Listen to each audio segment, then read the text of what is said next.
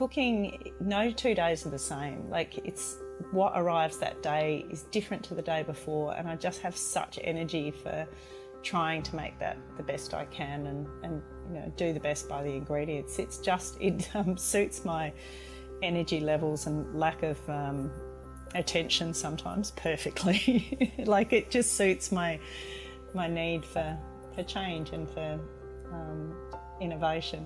This is the crackling. I'm Anthony Huckstep. The transient nature of the hospitality industry means many workers drop in and out, dabble with other vocations, and start families.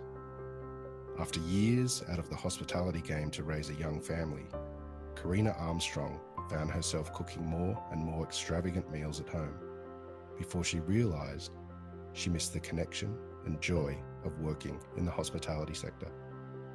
When an offer to run her own restaurant popped up, it was too good to refuse. Karena, you've had the restaurant for eight years now, and it's known as one of South Australia's very best. And it's a place where guests feel relaxed and comfortable and, and kind of eat in their own way. Um, yeah, very much so. I think hospitality in its essence is, is delivering to an extent what people require in that moment. Um, we still very much stick to our, our guns on a few things, but that idea of someone walking in the door and they might want a long lunch, they might just want a snack, they might want a business lunch, they might want a romantic lunch, or they might just want to eat by themselves. So, um, Salopian's always been really geared towards working out what people want very quickly um, and then making a really good attempt at delivering that. And to me, that's what hospitality is, is, is measuring up your guest and, and trying to deliver whilst sticking to your own ethics along the way. Regional dining has really come to the fore over the last decade in Australia. What's your sense about regional dining and what your obligation is to um, where you're situated in McLaren Vale? I think I have a huge obligation to community, um, to where I am positioned, like physically. Um, so McLaren Vale is absolutely a beautiful place to have a restaurant, and um, we're surrounded by great wineries and relationships with wine producers, gin producers, and brewers now as well is really important. Um, but also for me, I'm a really producer driven cook. Um, I love knowing the farmers that produce my food. Um, we have a go at producing some of our own. Um, so, in a regional sense, I, the connection to people and producers is it's phenomenal and it's so refreshing and it's probably given me, I think, some longevity with the with the cooking game because I, I, I, love it. There's always something different. You're always meeting new people um, and looking at what they're doing creatively in a regional space. And I think you know, I, I, started my apprenticeship in um, regional Victoria, and you know, regional at that stage was sort of as almost the ugly duckling, like you weren't as good as the city. And I think, you know, obviously the Lake House and places like Brae have really just lifted the game. There's many around Australia, of course, that you know people know, but that idea of going to the region to eat now is is um, it's a whole experience you're getting, and I think that's what's making regional dining boom. Well, and there's also that wonderful connection with producers, as you alluded to, that you get in the country that you can't really get when you're in the city. And you just uh, also said that you have a go at producing some things. Can you tell us a bit about that? Um, so I have a garden. It's actually at my house. It's not at the restaurant. I wish it was at the restaurant. That is that is in the ten year plan. Um, but it's at my home. So um, my husband and I live with our three children on. It's about two and a half acres. And seven years ago, I just said, just that little bit of dirt. I'm just going to start growing a few things. So there were things I wanted that I couldn't get. So my mother is an amazing gardener, so I had a bit of an idea.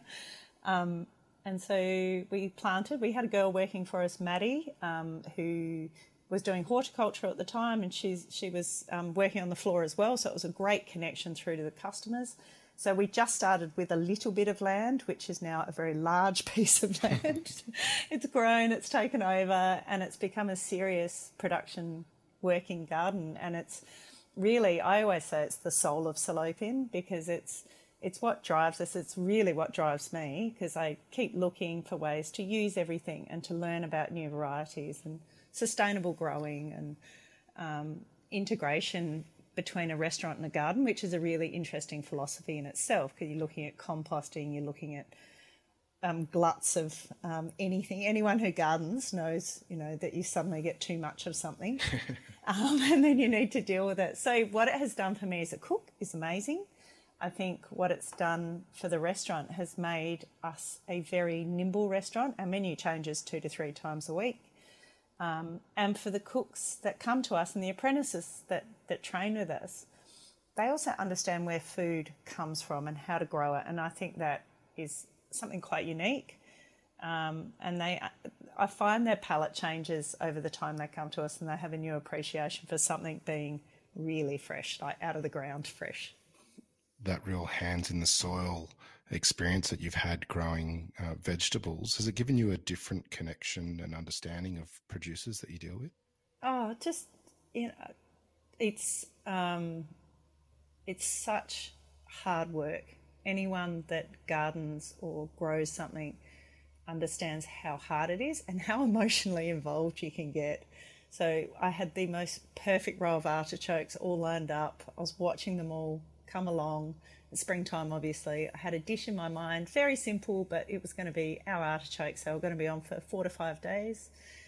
And uh, springtime hailstorm came through and wiped them all out. And that's just artichokes. You know, you're not talking about if something happens with your cattle or if something happens with your chickens. Um, I've always, the farmers I know and love to spend time with have a profound connection to the animals or to what they grow. And, you know, I think you can taste that sort of um, craftsmanship and workmanship and care in anything that I grow or I buy from a, a, a proper farmer, like a, you know, a regenerative, really hands on, caring farmer the Salopian Inn is renowned right across Australia, and you alluded to starting your apprenticeship uh, with Alla Wolf-Tasker at Daylesford. It's lake house. Um, take us back to that time. What what led you to a career in hospitality? Um, I dropped out of uni. Um, it's a fairly regular story. I was doing science at uni um, I couldn't sit still. I didn't want to sit in lectures. I liked the tavern too much, um, and just knew that it wasn't for me. And I went travelling. I actually ended up in Hobart. I'm originally from the McLaren Vale region in South Australia, but I ended up in Hobart.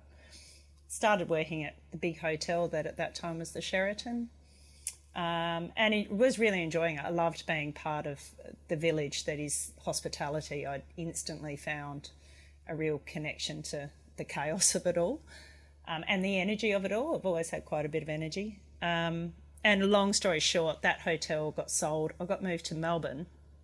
Uh, I was moving, uh, working at the Sheraton in Melbourne, and I went to a special event and met this lady who had a restaurant in the country um, and her name was Alla, and she said, You should come and work for me. And um, she was right.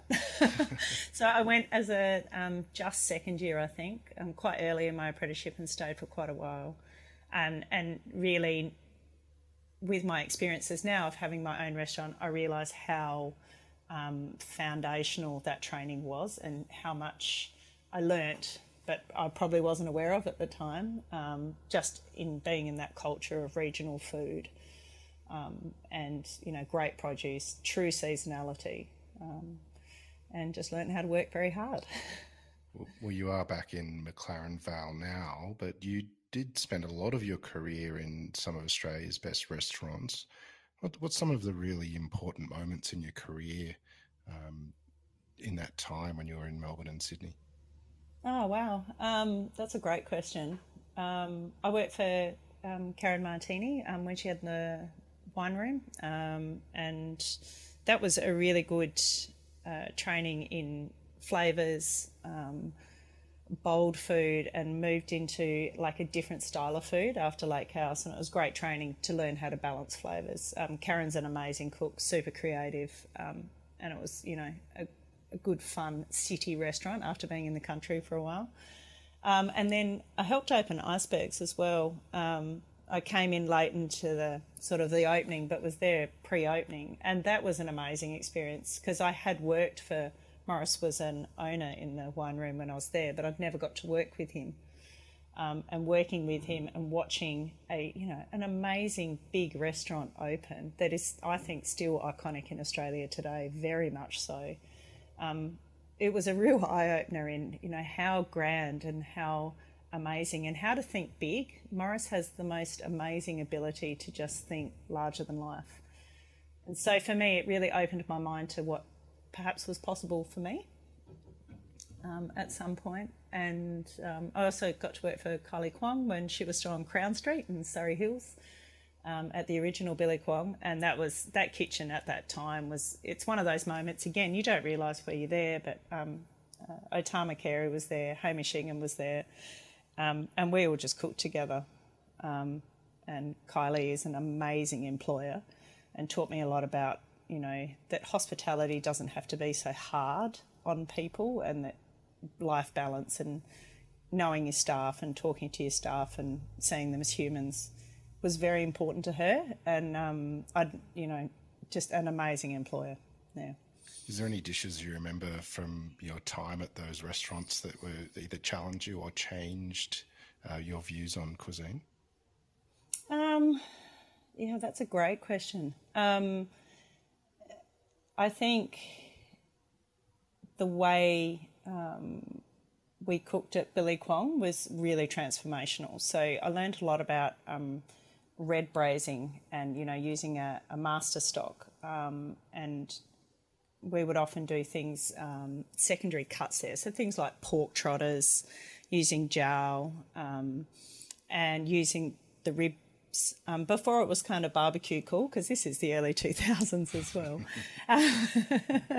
and then, you know, cooking them through a really nice chili caramel. And it's still one of my favourite ways to treat pork because you get that real salty, sweet um, flavours that I think pork can take, particularly if it's got a really good layer of fat still with it. Um, and just that idea of creating balance through a dish. So the pork trotters we used to do, they were fantastic.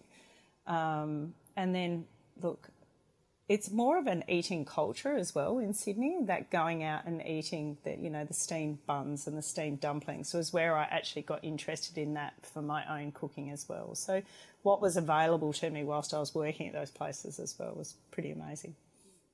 You mentioned the trotters dish and and what you can actually do with those sort of secondary cuts. Can you take us through that dish from that period that you that you cooked in Billy Kwong?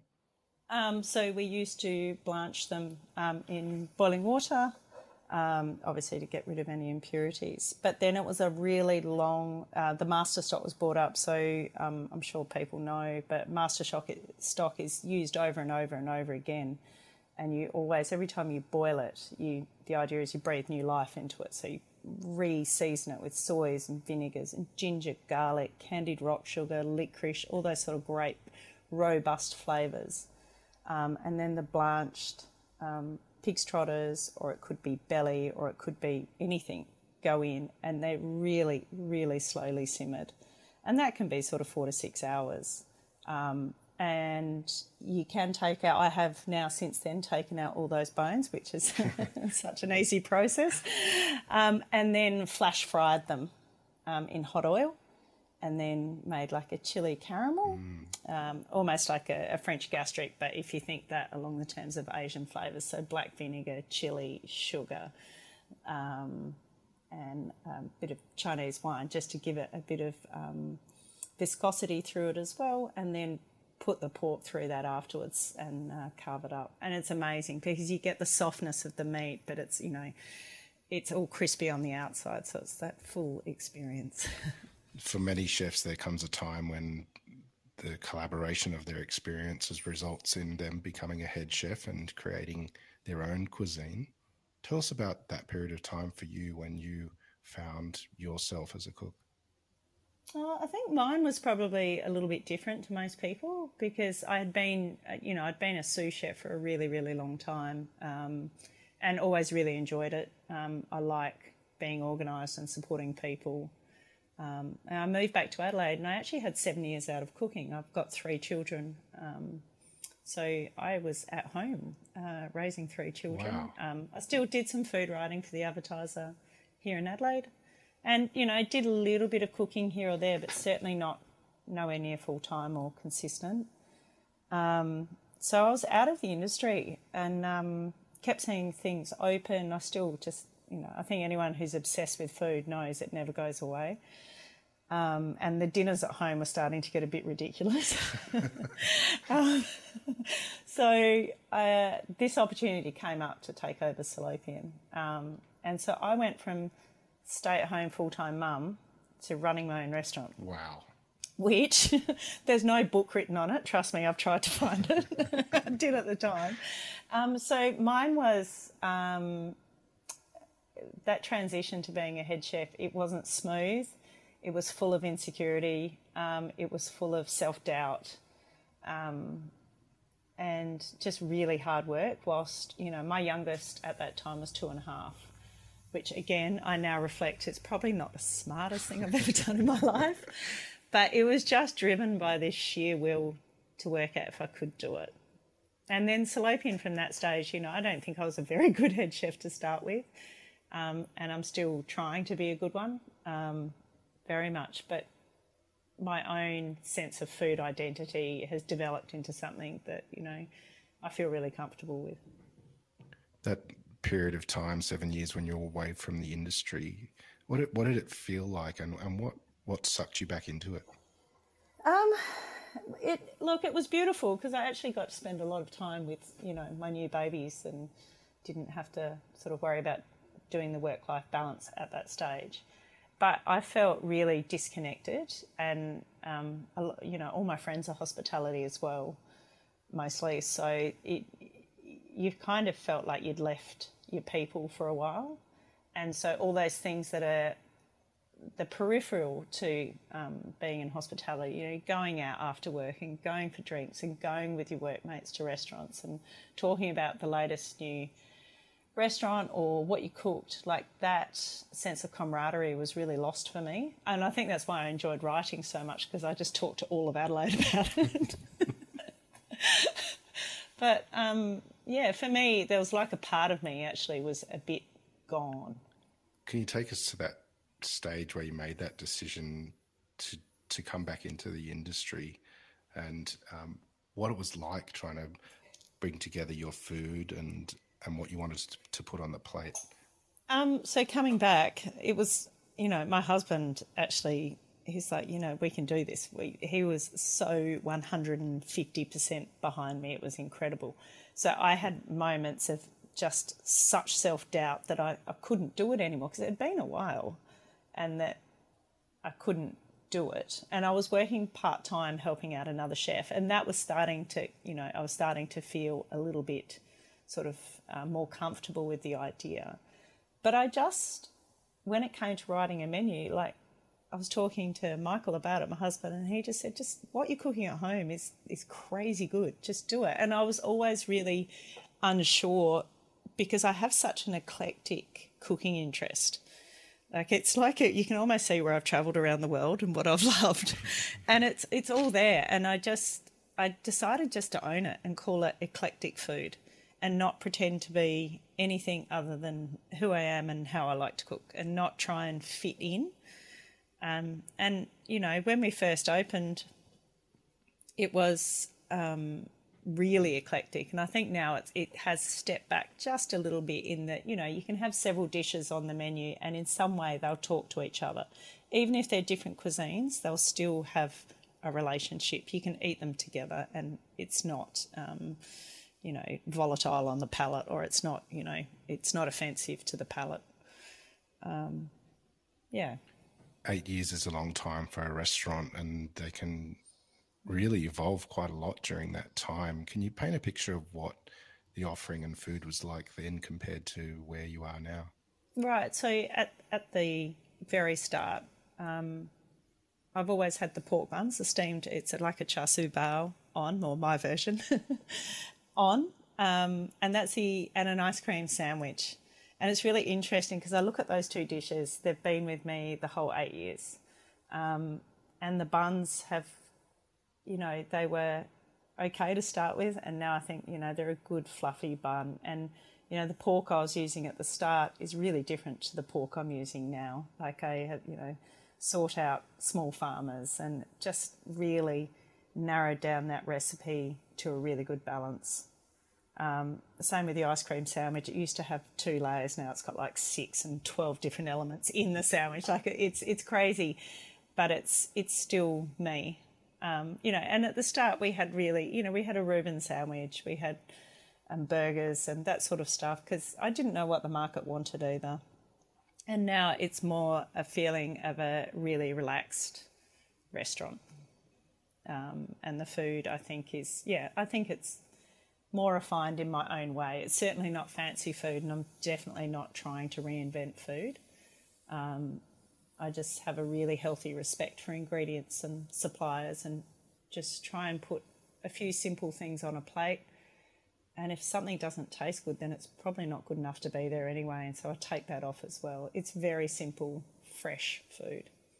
You mentioned how producing your own food at home and using it in the restaurant has given you a greater connection to farmers and understanding. Do you, do you work with local producers like pig farmers to um, get the products that you want?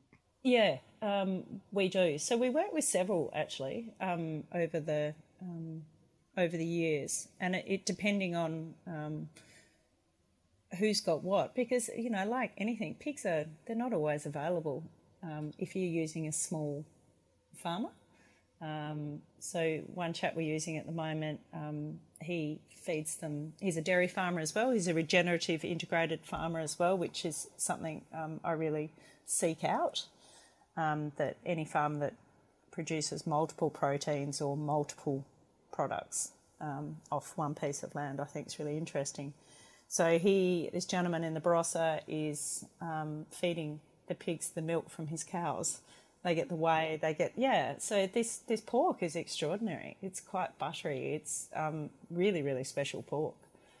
Um, and so and that of course that's the journey of the bun there again. That you know it now gets that. Um, and we've yeah we've used several small suppliers at, and in rotation because as I said they don't always have what you need. Which again we should still support that sort of farming. I think. You mentioned uh, the trotters and jowl from your time in Billy Kwong, but are there cuts that you like to use these days? And can you tell us the best way for you, that you think it is to cook them? Um, absolutely. So we will often buy the whole pig, um, and then obviously our braising cuts can go to the buns. So our forequarter. I love um, the Scotch or the neck. Um, it can be called as well. Um, so over this summer just gone, we did our own version of a char siu pork. Um, you know, marinating it, slow roasting it, drowning it in sugar syrup, which I think is the best idea to ever do with pork. I'm sure someone just dropped it in there one day and then worked out it was really good, but it's fantastic. um, and then, you know, reheating it over our um, wood fired grill and serving it with really fresh crispy things from the garden. So the salad that went with it wasn't the same every day, but it was always something crunchy, pickled, raw. Um, that you could wrap this char siu up with, you know, great chili sauce and ferments and fermented pickles there as well. So I love the neck. I think it's actually a really special, underrated um, cut of pork. Of course, I love porchetta and the whole, you know, the midloin. It is fantastic. But to me, the the outer cuts and the the cuts with the marbling through it. You know, pork is pork is about fat for me, and I just think the fat is just gorgeous. We make um, shallot pancakes with the fat. We'll often render it off and mm. put it through the shallot pancake dough, and that's pretty extraordinary. Very hard to explain to a vegetarian. It is actually made with pork fat, but they're just one of you know life's yeah. They're they're very good. you mentioned that you like to get whole uh, pigs in what's the challenges with using a whole pig and making sure you use entire beast? Um, look, because we have such a flexible menu, we actually don't have too much of a challenge. So, what I enjoy about it is the creativity that comes with it. Um, so, we'll often smoke bones. Um, we have a great local butcher who will do the um, the sawing up for me, basically, um, which you know makes life a lot easier. I take my hat off to people that do that all all by themselves. But then we'll we'll bone out anything that needs to.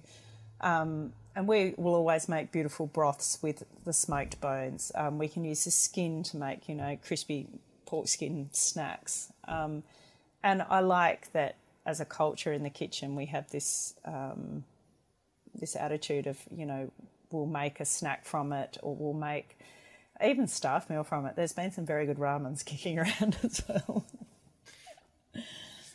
You mentioned that you described your food as eclectic, and there's some real uh, influences from Asia running through the menu. But how do you how do you create dishes, and how do you see your own cuisine? I um, quite randomly, so I will um, be really trying hard to think of a new menu, and I can't think of anything that I haven't done before. Um, and I do like, I, although there are on our menu there are some constants, absolutely. Um, the rest I really like to do new things all the time. So new food for me, it did come from travelling. Um, every year I would um, get to go overseas or interstate, and you just eat different food. And I often find I'll end up um, not so much at high end restaurants, but at, at, you know street level or in people's homes. And to me, like to eat the food is when I get a better understanding of reading a book. Um, having said that, with a global pandemic hanging around, um, I've really uh, I read a lot and I cook at home a lot still. I still enjoy cooking very much, and I feel very lucky. I'm 46. I feel super lucky that I you know love what I do. Um, so to me, it's and it's always when you're relaxed and in the quiet moments when you're walking the dog, you go, oh, that's it, that's what I'll do, um, and then you just play with it and work. I also have an amazing team, an amazing sous chef. Um, so we, you know, we work through it as a team as well, and um, we always come up with something. You briefly mentioned the global pandemic, which is a topic that's been hard to avoid in the last year. Yeah. What what sort of impact did that have on on you personally and what you do as a chef? Um, huge. So obviously, because I'm an owner as well, there was that whole paying the bills thing. Um, and yeah. look, when it happened, I was I was no different to anyone else. I now realise. I think sometimes when you're in those moments, you think this is so isolated, and of course, you know, um, Deep in the Weeds did a great job of telling people you weren't alone. And I still, to this day, I was painting my son's bedroom listening to um, Dan Hunter. And I went, ah, oh, it's not just me. Like, that's, it dawned on me, um, which is quite silly when I say it out loud, but it just felt so isolating that suddenly I couldn't have the customers, I couldn't, um, you know, that, that was all just done. So we turned to takeaways straight away and had amazing community support. Like it was incredible. Um, and we were able, we had three at that stage um, overseas workers, we were able to keep them all employed to a, a standard where they could pay their rent, um, which was really important to us as a business. Um, and, you know, we, we made our way through it. Obviously, once JobKeeper came and all those things, you know, it gave you a, a bit of breathing space to try and just keep everything working. Um, the garden got a rest, which was amazing. We decided to rest the beds, which we did, which was, you know, turned out to be really good and plant cover crops. Um, but for me, I, I, worked out how much I missed my connection with my customers because the customers could still come in and pick up their takeaway, but they were much further away. And you didn't get that slow chance that you do when they come in and they you know, sit down, have a drink, and then they relax a bit. You can go and say hello to someone or see what's happening in their family, and all of that connection went. And um, we realised how much we missed it and how much, although we cook food, we, we actually create experiences in restaurants and how integral it is to a community to, you know, have somewhere that they come and they eat and celebrate and um, commiserate, whatever it is, but that that's what restaurants do. We do a lot more than serve food. And it was, you know, as sad as it was and hard for so many people, um, it was a good realization from that point of view. You mentioned how your food is a real representation of, of you and how you're feeling at that time. And but give us an experience of what it's like to eat at the Salopian Inn as a as a diner. Um, okay, so you'll come in the door and be welcomed and recognised and said hello to, which I just, it's such basic hospitality. It's hello, like welcome. um, and sat down and um, given bread and water. So to me, the the most is the most basic hospitality that bread is free, or you know it's not charged on the menu, and of course so is water. And then we take you from there, um, and we have we do a, a, a, feed me menu, which is a sharing menu, um, which is mostly off menu as well. So that's where all our experiments from buying the whole animal or buying something slightly different that week, they all go onto there. Um, but also, if you come in and you know you've, you've got an hour for lunch, um, then we talk you through something simpler or something lighter. Um, I'm a big fan of the long lunch. Like I think there's nothing wrong with a four-hour lunch, and it should be celebrated. So we really, really give people space to do that. So you order at the table. We have a wine cellar downstairs um, that Alex, um, my business partner, looks after, and it's you go down into the old cellar that's in the building. So Salopian was built in 1851, so it's an old cottage. And you go downstairs and you choose your own red wine, which is an adventure in itself. Um, and of course, we'll try and talk you into having a gin. Um, we've got over two. We've got over two hundred, which is wow. bit of a stock take nightmare, but um, it makes for a great martini. So um, yeah, and then we just try and read what you want and ask you what you want and, and make sure we deliver. You mentioned that you spent seven years out of the industry and you've come back into, into it and made a real impact with your restaurant. What, what do you love about uh, the life that you have in food? Oh, I just, it just never changes. And I just have so much energy for it. I work with a great team of people that range from, you know, our youngest employees, 14. It's actually my son. There you go. He's 14. And, you know, we've got uh, chefs through to and staff through to 58. So we've got a real, we've got a great group of staff here who I really enjoy and get a lot of energy from and learn a lot from.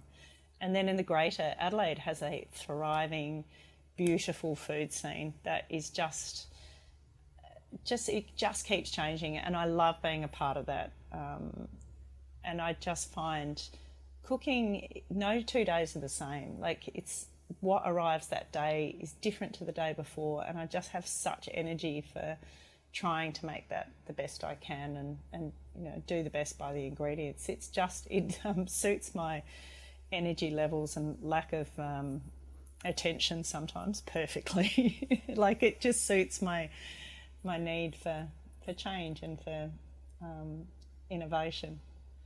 Given eight years of the restaurant and the the life changing events of the last year, how do you see the next year or two playing out for you? Do you have anything on the horizon? Um, personally, um, I just want to make sure the business and the staff are okay. I think, particularly, uh, you know, with recent lockdowns interstate, I really feel for those restaurants and know that at the moment that can happen at any time. Um, I have always wanted another venue um, and to do something a little different, um, and that look that may well happen.